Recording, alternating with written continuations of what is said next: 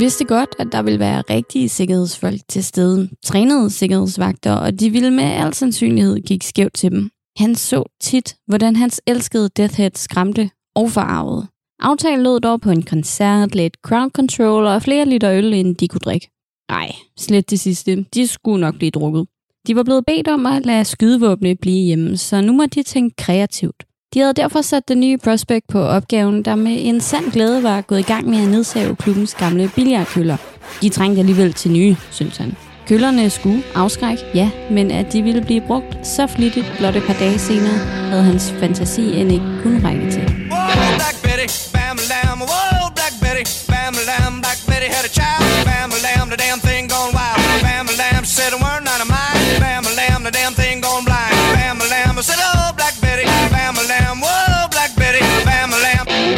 lytter til Hippie-affæren, episode 5 af De Vilde Engle.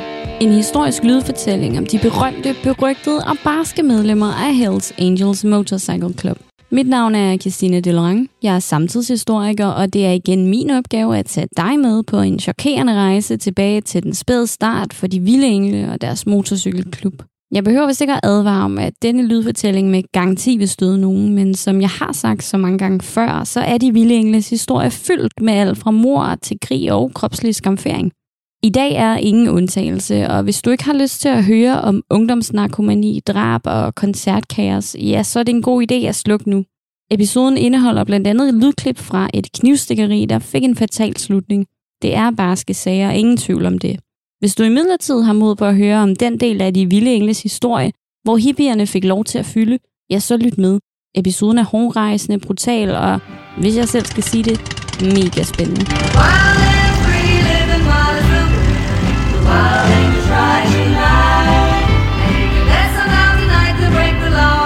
På falderæbet i sidste episode fik jeg åbnet Pandoras æske. Jeg fortalte, hvordan de vilde engle godt nok mødte modstand fra myndighederne, men at de mødte medvind i Hollywood, i mediebranchen, underholdningsbranchen. Og hvordan skal det så forstås, tænker du måske, og jeg kan godt følge dig. Svaret på din undren finder vi eksempelvis, når vi kigger på de film, der blev lavet. Medierne og filmproducenterne tjente jo penge på at lave film, skrive artikler og producere forsider, som nu engang blev købt af interesserede borgere. Når et emne blev populært, interessant, ja, så gik der ikke længe, før det ramte Hollywood. I sidste uge hørte du om Lynch-rapporten, der fik de vilde engle på alle slæber i 1965. Ja, i hvert fald på det nordamerikanske kontinent, der nu engang er et kæmpe område med millioner og atter millioner af mennesker. Kriminalrapporten gav et helt nyt fokus, og den her omfattende opmærksomhed fra pressen kan sagtens betragtes som en spejling af den interesse og fascination, som gav den almindelige amerikaner lyst til at købe og læse og lære om de her lovløse vilde engle. Fascinationen af Hells Angels MC bevirkede, at der blev indspillet film, skrevet skønlitterære romaner og sange og lange artikler om de vilde engle. Det var givetvis starten for den enorme true crime interesse, vi stadig ser i dag. Mit bud vil være, at almindelige ikke-kriminelle borgere var bange for, men samtidig fascineret af det her farlige liv, de ikke selv levede. Ja, det liv, vi ikke selv lever. Det bliver måske også lidt meta nu, men undertegnets podcast er jo opstået, fordi du, kan lytte vil høre om emnet. Og med rette, hvis du spørger mig. Jeg kan jo kun tale på egne vegne, men jeg er i hvert fald en del af den true crime-fascinerede gruppe. Ingen tvivl. True crime-genren har fungeret som et vidnesbyrd inden for underholdningsgenren, hvor i de lovløse fungerede som heltene. De lovløse helte, som oftest mænd, havde på trods af deres kriminelle virke æreskodexer, og de var en slags antihelt. Det er på en måde blevet en romantiseret historiefortælling, som jeg for eksempel ønsker at gøre op med ved at nuancere og sætte fokus på det gode og det onde. Her kan jeg jo nævne, at de vilde engle faktisk fungerede som inspiration for Roger Cornans film The Wild Angels, eller på dansk De Vilde Engle fra 1966. We want to be free to ride and We want to be free to ride our machines without being hassled by the man. Filmen viste en gruppe voldsparate unge mænd med et nihilistisk livssyn, der levede deres liv i et kriminelt MC-miljø. Og nu bliver jeg jo lige nødt til at indskyde, at det var et skidegodt filmnavn, hvis du forstår. Filmen inspirerede også en lang række andre film. Ja, faktisk en decideret filmgenre om biker, der fortsatte godt ind i 1970'erne. For lige at sætte populariteten i perspektiv, så kan jeg fortælle, hvordan George Harrison til med inviterede de vilde engle hjem til jul i England i vinteren 68. Ja, gitarristen fra Intet Ringer in The Beatles. Du hørte ikke forkert. Hvor tosset det end lyder, så boede og arbejdede Harrison i Los Angeles på det her tidspunkt.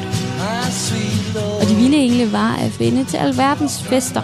De agerede ofte bodyguards for rockpersonligheder og kunstnere, så det var ikke ualmindeligt. Hvad der til gengæld var en kende ualmindeligt var, at den ellers så stille musiker angiveligt og lettere henslængt fik sagt til en flok Hells Angels medlemmer, at de var hjertelig velkommen til at fejre jul med Harrison hjemme i England.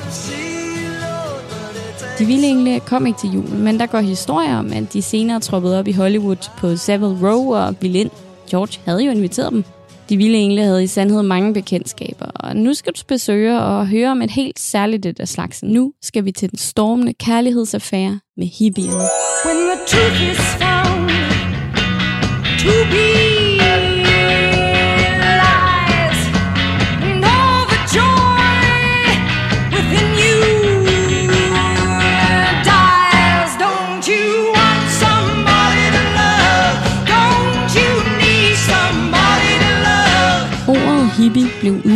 ordet hip, og det var slang for en person, der var med på noderne. I 60'erne blev det populært at gå imod den materielle grådighed i samfundet, og hippierne gjorde op med 8-16 jobbet, såvel som jagten på profit.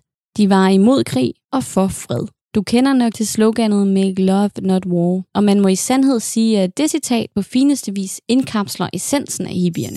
Vi springer nu til San Francisco i midten af 1960'erne, hvor de gave hippier har fundet sig til rette. Ja, de har faktisk fået godt og fast fodfæste i byen. De bare fodsåler er godt og solidt bandet på byens græs. Hippierne holder især til på åbne offentlige områder, og favoritterne i San Francisco er The Golden Gate Park og The Panhandle Area. Og så skal vi vist heller ikke glemme byområdet, der hedder Haight Ashbury. De områder er generelt åbne, fyldt med grønt græs og indbydende for de frisindede unge mennesker. Det er dog ikke alle, der er lige glade for hippiernes takeover, men de unge mennesker forbryder sig ikke mod nogen. De hænger ud, hygger sig, passer sig selv. På det her tidspunkt lever, eller måske nærmere nyder, de vilde engle også byen. Du ved jo allerede, at de vilde engle havde en afdeling i byen, som de kaldte for The Frisco Charter. I forrige episode talte vi om The Original 13, og tilbage i 1953 havde de grundlagt den første afdeling i netop San Francisco. I 1960'erne fandt de Ville Frisco-engle deres ståsted, og de fandt sig rigtig godt til rette i byen. Det går faktisk så godt, at de går med tanker om at erhverve sig en ejendom og konvertere den til klubhus.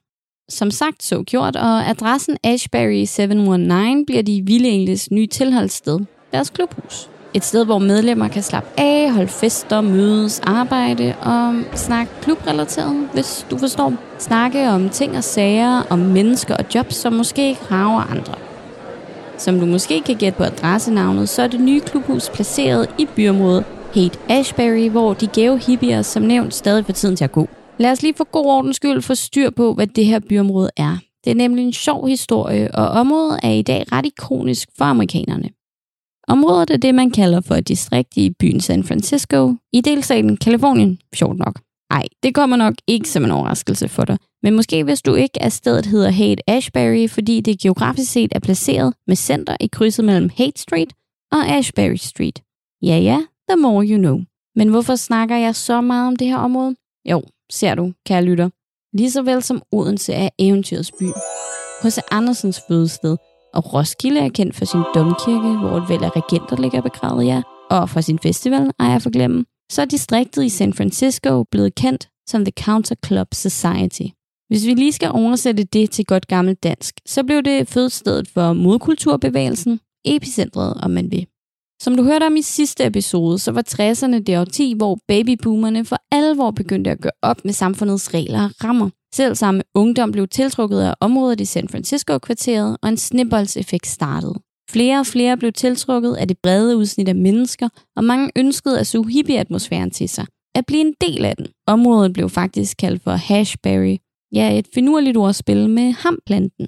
De vilde engle og de gave hippier lever på det her tidspunkt derfor side om side i Ashbury-området.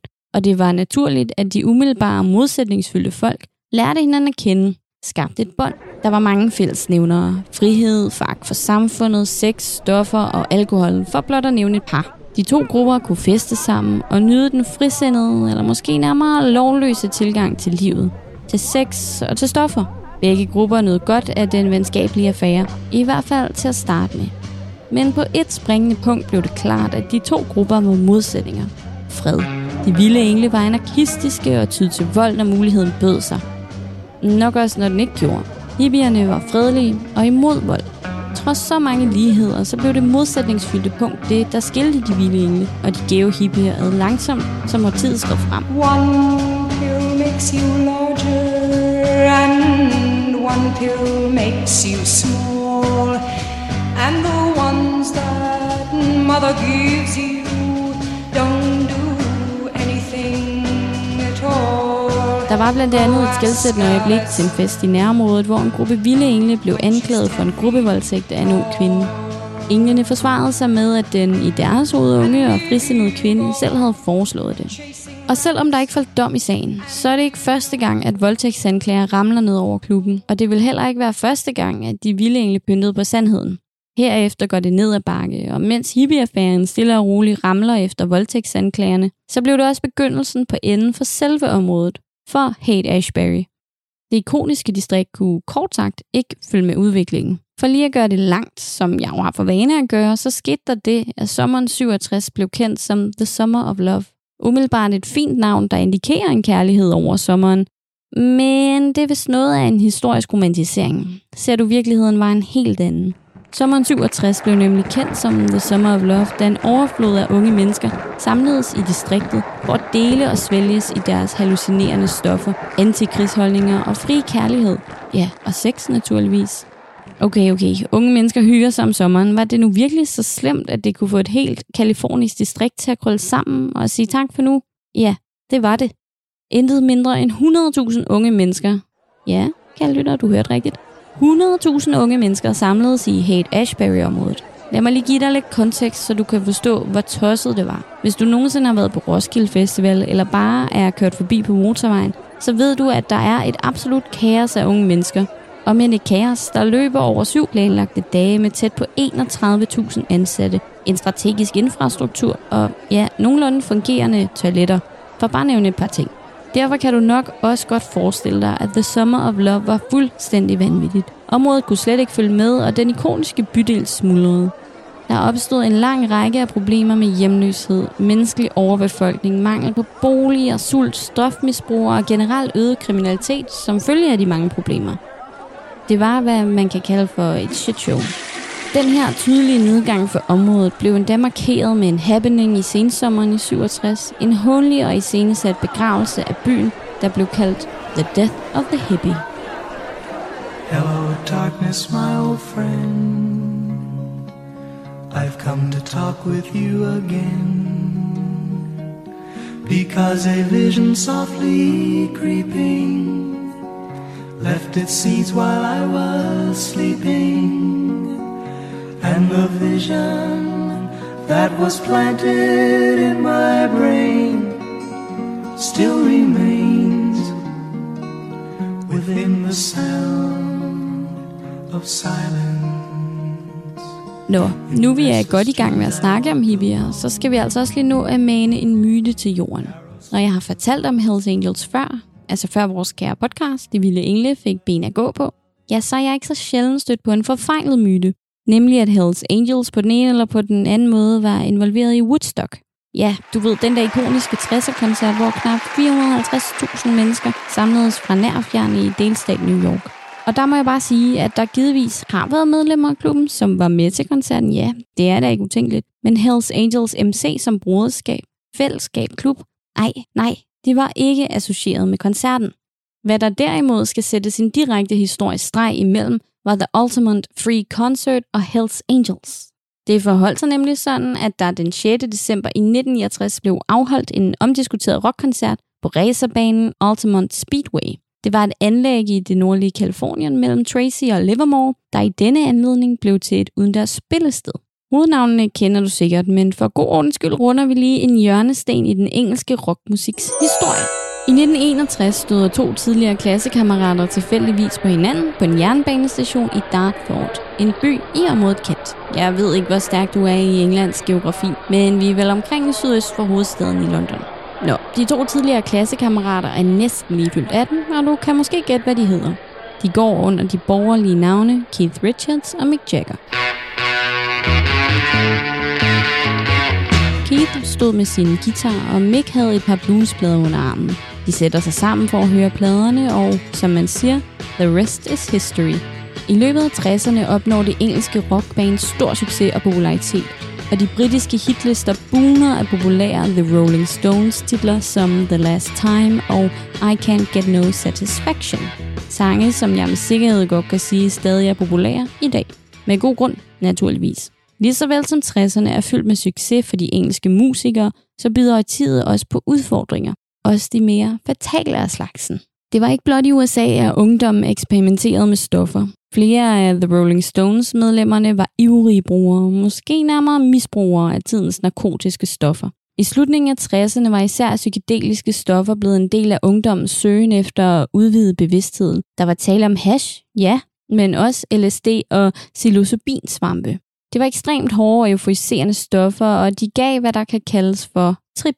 Unge fra samtiden beskrev blandt andet, hvordan farver blev super intense under et trip, og at huse åndede og bevægede sig. Men noget, der i starten synede rigtig godt, endte rigtig skidt. I perioden steg antallet af narkodødsfald med voldsom fart, og der blev talt om en decideret ungdomsnarkomani. Narkomanien græd mange liv på tværs af kloden, og vi skal se nærmere på ét dødsfald. Ja, ikke for hyggens skyld, men fordi det var med til at skrive bankernes historie. Så hæng lige i, fordi pointen venter lige om næste hjørne. Ser du, den 3. juli i 1959 afgik den unge mand ved navn Louis Brian Hopkins Jones ved døden som følge af sit stofmisbrug. Eller Brian blev fundet livløs i sit svømmebassin i sit hjem omkring midnat, og der blev spekuleret i, at en dårlig og ikke håndterbar rus var skylden i uheldet. Brian havde gennem længere tid kæmpet med et misbrug, et voldsomt misbrug, og hvis navnet lyder bekendt, så kan jeg fortælle, at han gik under kunstnernavnet Brian Jones, og næsten indtil sin død satte han rytmen i The Rolling Stones som lead guitarist. Ja, det var så sent som måneden for inden sin død, at Brian blev smidt ud af The Stones. Rockgruppen var løbet ind i problemer med at få indrejsetilladelse til USA for at tage på turné på grund af stofmisbruget, og gruppen traf derfor beslutning om at få en ny guitarist.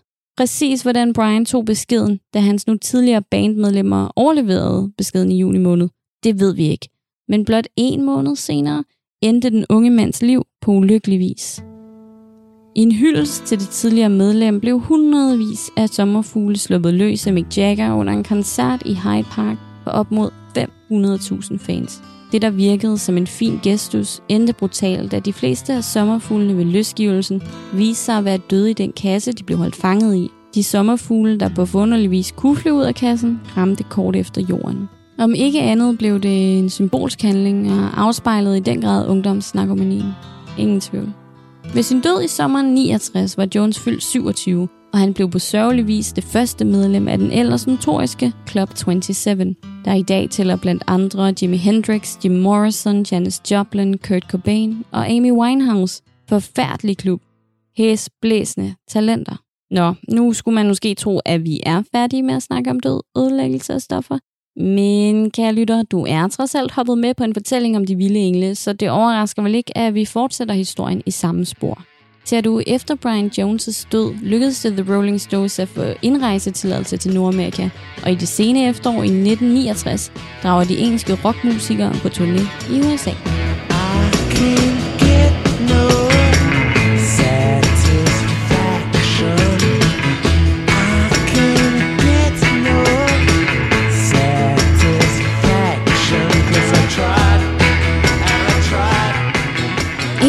koncerterne på turnéen var som sagt på Altamont Speedway den 6. december samme år. Mick Jagger og resten af The Rolling Stones skulle være det sidste navn, det sidste akt, og de afsluttede begivenheden på ordentlig manér. Der var mange forventninger til koncerten, og op imod 300.000 mennesker kom. De troede givetvis, at det ville blive Woodstock 2.0, men nej, bare nej. Den ansvarshavende for koncertstedet var angiveligt blevet overrasket over det store antal gæster til koncerten, og så var der altså lidt rod i butikken.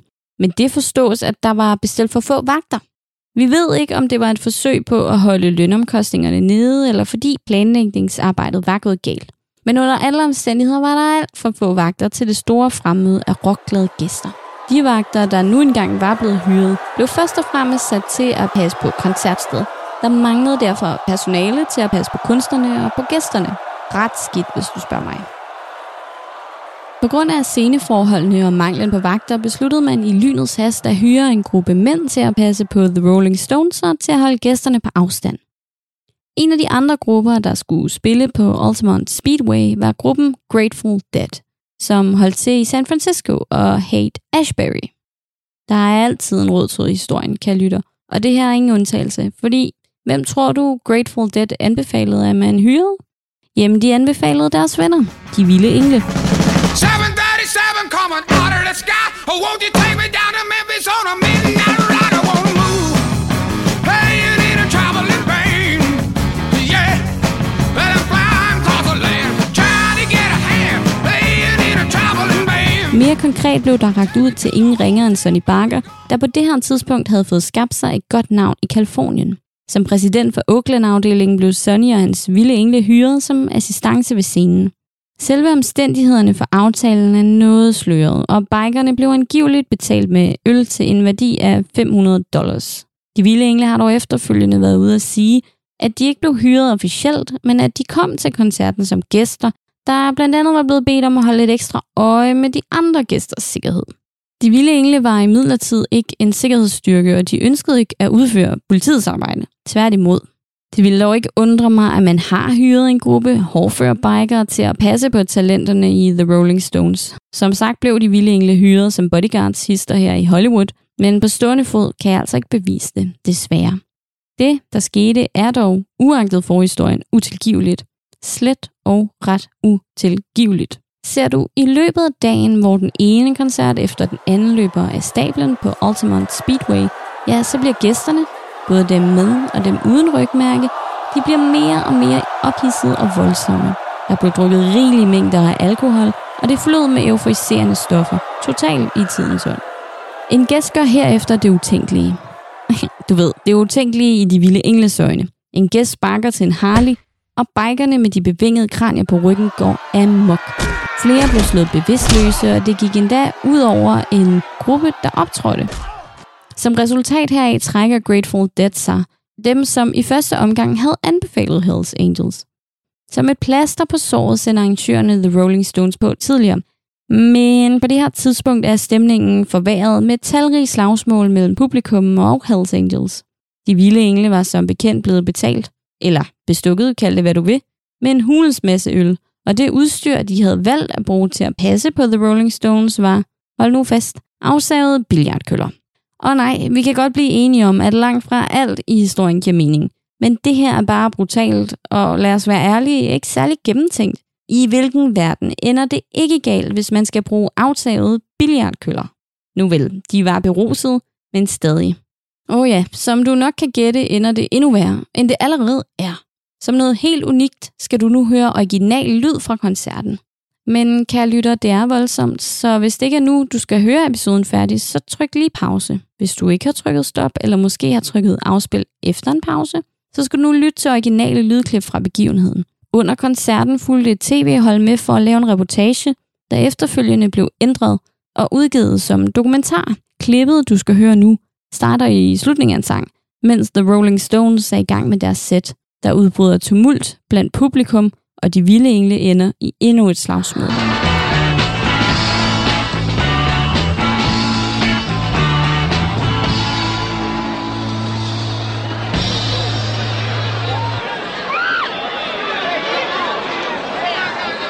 Det er ikke tydeligt fra scenen at se, hvad der sker på det her tidspunkt, og med sin ikoniske britiske dialekt får Mick Jagger sagt, at Hells Angels skal stoppes. Ellers så stopper de koncerten selv. Hey man, look, we're splitting. You know, if those cats can't, if you people, we're splitting, man. If those cats don't stop beating everybody up inside, I want them out of the way, man. Jagger afbrydes imidlertid, da det går op for dem nær scenen, at den mand, de vilde engle har overrumplet, har en pistol. I don't like unity. That guy's got a gun out there he's shooting at the stage. Hey, there's that Hey people! Hey people! Come on, let's be cool.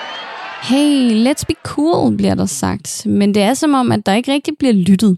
Det næste, der sker, er nemlig, at den unge mand, der angiveligt trækker sin pistol, bliver stukket ned. Efter koncerten ser The Rolling Stones båndene igennem, og de får pauset et videoklip af knivstikkeriet. Det er brutalt. Intet mindre. Could you say what was happening, man? No, you couldn't see anything. Where is another? It's another scuffle. It was a. There's the angel right there with the knife. Where's the gun? I'll roll it back and you'll see it against the girl's crocheted dress. Right, it's there, isn't it? It's so horrible. What happened here anyway? Yeah, he pulled out a gun. He did? Yes, the Hells Angels took the gun away from him. One of them has it now. He showed it to me. And uh, Og ja, det var men sandt horribelt. Offeret var den sorte 18-årige mand Meredith Hunter. Han var til koncerten med sin kæreste, og efter et håndgemæng med nogle vilde engle trak han sin pistol. Eller, vi ved ikke om kniven eller pistolen kom frem først. Vi ved dog, at Hells Angels medlemmet Alan Passero trak sin kniv, og Passero stak Hunter fem gange, hvorefter den 18-årige Hunter blev sparket, mens han lå på gulvet og åndede ud for aller sidste gang. Det voldsomme drab sendte chokbølger gennem USA efterfølgende. I øjeblikket kendte de tilstedeværende i midlertid ikke til de omfattende og fatale skader, og for at undgå et uoverskueligt kaos fortsatte The Rolling Stones, og de spillede faktisk koncerten færdig. Absurd, hvis du spørger mig, men det vidner om de voldsomme forhold, der var på spillestedet, at man blev nødt til at fortsætte, for at det ikke skulle gå endnu mere galt. Nej, men altså. Alan Passaro blev anholdt og sigtet for mordet, dog først i sommeren 1972, og han blev faktisk frifundet efter juryen konkluderede, at den vilde engle havde handlet i selvforsvar, og Hunter havde været påvirket af metamfetamin. Det voldsomme dødsfald og de brutale koncertforhold trak overskrifter, og hvor Woodstock stod som et hippie-eventyr, var Altamont blevet en sand gyser ved rette. Trods sin frifindelse, så var Passaro en drabsmand, og hans medlemskab af Hells Angels gik ikke ubemærket hen. Kritikken havlede ned, og Sonny Barker stod for skud som nationalpræsident og som engel, der havde været til stede ved drabet. Der var dog dem, der talte de vilde engles sag. Der blev sagt, at godhed ikke betyder noget, hvis det ikke kan spejles i det onde. At de vilde engle ikke prøvede at være andet, end de var. Et lovløst broderskab, og hvis man havde andre forventninger, så var det på tide at forventningsafstemme. Under alle omstændigheder havde de vilde engle trukket et kriminelt spor gennem 1960'erne. Voldtægter, drab og knivstikkeri blev desværre en unægtelig del af deres historie. I see a red door and I want black. No colors anymore, I want them to turn black. I see the girls go by dressed in their summer clothes. I have to turn my head until my darkness goes. På samme måde som ungdomsnarkomanien krævede et utal af liv, så overlevede de vilde engles kærlighedsaffære med hippierne heller ikke de turbulente 60'ere. Den brutale livsstil har taget over, og de lovløse engle har ikke tænkt sig at tage afsked med 60'erne på rolig manier. Tværtimod. Året 1969 er om muligt endnu mere kendt for at være året, hvor en bikerkrig af hed til usete omstændigheder bryder ud. En krig, som vi skal kigge meget nærmere på i næste episode. Desværre er vi nemlig nået til vejs ende i dag. Indtil næste episode udkommer, kan du jo besøge podcastens Instagram, hvor jeg løbende deler billeder, info om særepisoder og andet specielt materiale, der ikke gør sig nær lige så godt på lyd. Du finder os under navnet De Vilde Engle underscore podcast, og der er info i episodebeskrivelsen. Husk på, at du altid kan skrive til mig, hvis du har spørgsmål, ris eller ros. Der er allerede et par af jer lyttere, der har skrevet til mig, og jeg er blevet blæst fuldstændig bagover af den gode modtagelse, som podcasten har fået. Af hjertet tak. Mit navn er Christine Delorang. Tak fordi du lyttede med.